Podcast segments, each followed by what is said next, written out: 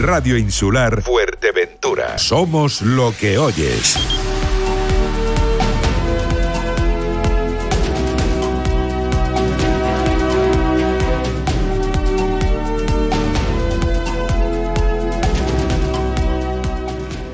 Senderismo se ha convertido en época de COVID en una actividad con muchos seguidores que continúan descubriendo los maravillosos rincones de esta isla. El Ayuntamiento de Antigua impulsa en esta línea el programa Antigua se mueve, conoce tu isla y programa para el sábado 28 visita al Barranco de los Enamorados. Hablamos de este asunto y también de otros con el edil responsable del área, Fernando Estupiñán. Buenos días, Fernando. Buenos días, tía. Bueno, ¿cómo les va esta, esta iniciativa? Me consta que hay muchísimos adeptos, ¿no? Sí, la verdad que yo no pensaba que, hubiera tanta gente interesada en, estas actividades. En la última pasada tuvimos 43 personas en la actividad, en las caminatas que estamos haciendo, y en esta es verdad que en poquito tiempo se llenan, se están llenando. Es una pena que la inscripción la tenemos abierta solo para la, bueno, para la gente del municipio y si, si no se llena también pueden venir gente de cualquier parte de la isla pero prácticamente se está llenando con la gente de nuestro municipio. El Barranco de los Enamorados, además, yo creo que es uno de los rincones eh, pues más emblemáticos, pero también espectaculares, ¿no? Están escondido, pero, pero es uno de los eh, más atractivos. ¿Cómo han hecho, cómo han confeccionado ese, ese programa de, excursiones? ¿Cómo han decidido los, los destinos?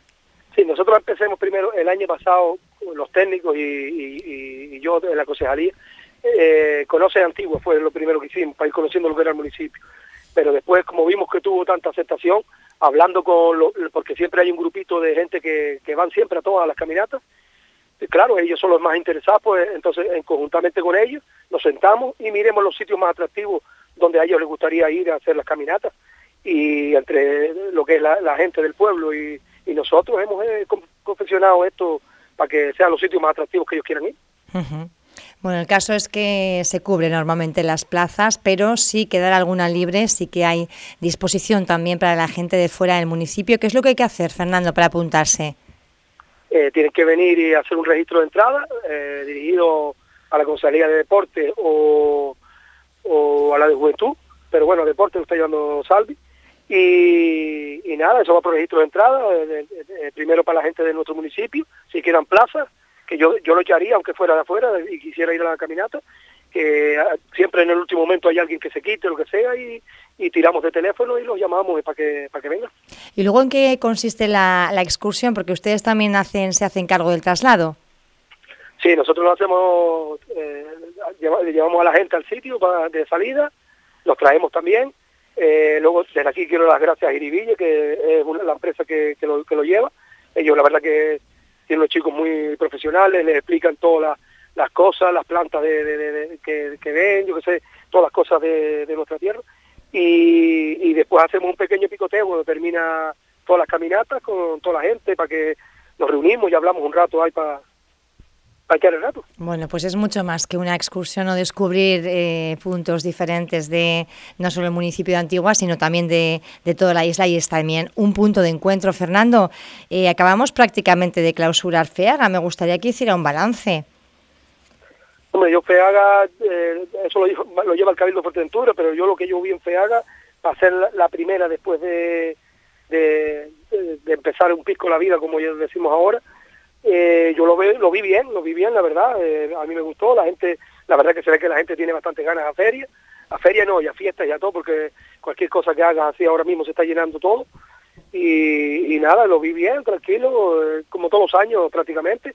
Hombre, hubieron fallos, digo por mi parte también, en, cosas que, que me tiraron de la oreja a, algunos... Cuéntenos, ¿qué, no hizo tan bien, Fernando?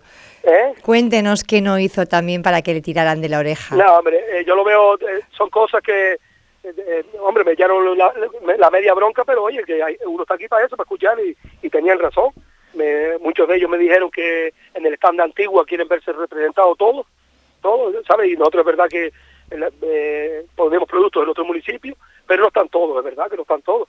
Y, y me tiraron de la oreja de eso, que para el año que viene quieren estar todos ahí. Yo le dije que, que me gustó como lo dijeran, porque es verdad que es un fallo que tuve, el Estado de verdad que se nos queda hasta aquí para ponerlos a todos, pero haremos un hueco, lo que sea, pero para, para que estén todos ahí.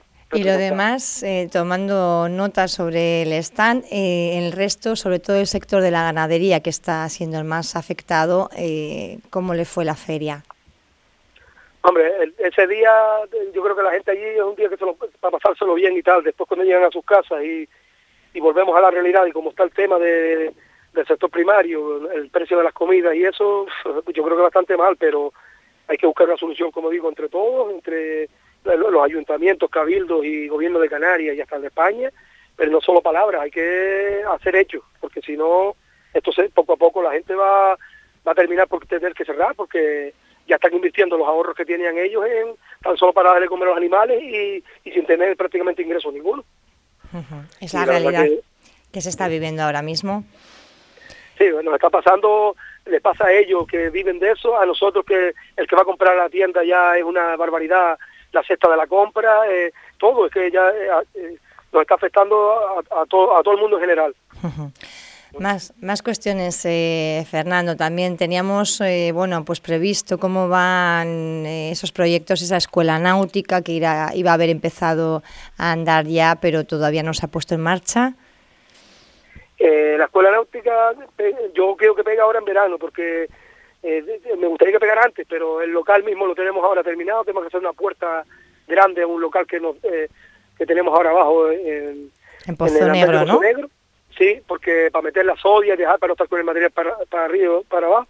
Ahora estamos eh, contactando con, con el cabildo. Ahora mismo, ahora mismo estamos sentados con el técnico hablando de eso, porque tenemos un, pequeño problema que si conseguimos eh, personas para llevar la escuela náutica, pero solo de tarde, monitores, de los claro, de mañana mucha gente no, no unos no pueden, claro, la gente no puede, y de momento la idea es abrirla de tarde, hasta que consigamos monitores que, que puedan trabajar de mañana también, para abrirla de mañana y tarde, pero de momento, en verano va a salir, eso está, pues ya tenemos el material y, y te digo, nos falta nada más que hacer una pequeña puerta eh, para poder meter el material y, y empezar ya en verano. bueno, empezar ya, si podíamos dentro de 15 días o así.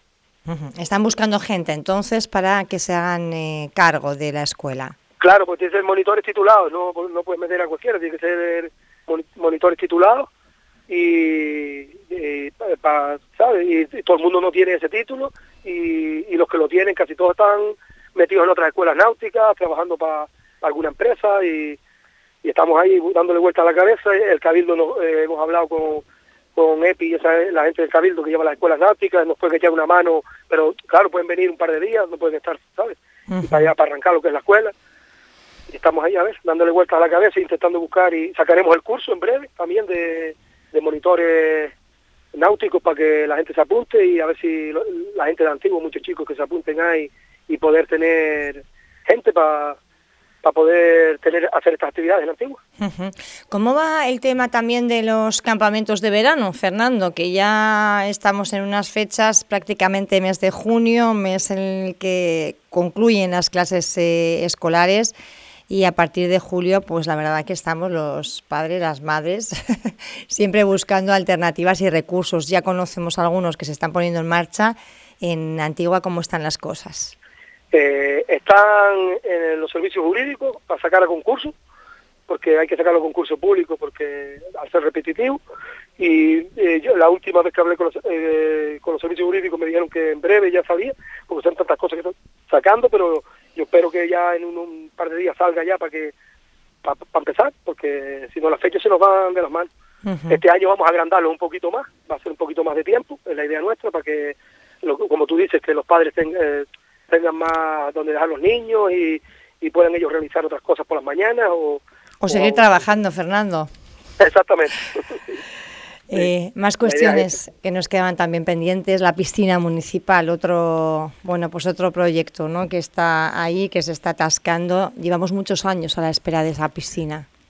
E, este en vez de un proyecto parece, la verdad que ya estaba, a veces está vergüenza, pero yo cuando llegué aquí la vi allí que llevaba ocho años cerrada y lo primero que dice, coño, pues no se abre esto, pues peguemos para adelante y para atrás a luchar con esto, mira, enredado con tantos problemas jurídicos y historias hasta, hasta el día de hoy. Pero ya está también lo mismo, se sacó a concurso, licitación, eh, por lo visto con el tema este de la subida de los precios, se, vinieron un par de empresas y nos dijeron eso, se tuvieron que echar para atrás por el tema este. Y, por desgracia, pues mira, si se echaron para atrás, tenemos que volver a sacar la concurso. Eh, ya está el dinero, está todo. Eh, también eh, otra cosa que está en, el, en las oficinas para salir al concurso. Está ya todo preparado para salir a licitación en este año. Bueno, pues vamos a ver. Y a ver si esta vez tenemos suerte y, y, se adjudica, ¿no? Y, no la termina. Y se adjudica y se terminan las obras por fin. Hombre, la otra vez se adjudicó, mira, mira lo que nos pasó, es que el, problema que tenemos es este, llega una empresa el que con dos tíos aquí, subcontrata todo, eh, deja la piscina media, se manda a mudar, dejó la mitad a las empresas aquí colgadas, porque no les pagó la mitad de las empresas y se fue para allá, y uno no puede hacer nada. La verdad que son las leyes que tenemos y bien no las veo, pero bueno, es lo que tenemos. Y al final pagamos eh, en, general la ciudadanía, ¿verdad? la ciudadanía. Ustedes que tienen que dar la cara, ustedes que tienen que dar la cara. Por una cosa que, podíamos haberla tenido terminada. Eh, eh, claro, las ideas mías son diferentes. Yo pensaba que el contrato al fontanero de aquí de, Fuerteventura, a un arbañil de Fuerteventura y a la gente de aquí de Fuerteventura. Creando y hubiera la piscina, la piscina terminada porque la, la gente no le gusta que la gente cumple. Pero si te viene una empresa que se dedica prácticamente a hacer eso, a venir y dejar las cosas a medias, pues mira, porque por lo visto lo hizo en varios sitios. Bueno, pues vamos a confiar en que este año sí se saque a licitación esas obras, se adjudiquen y se terminen. Fernando Estupiñán, muchísimas gracias por haber compartido con nosotros estos minutos aquí en Radio Insular. Gracias. Gracias a ustedes. Vuelvo a escuchar esta entrevista en radioinsular.com.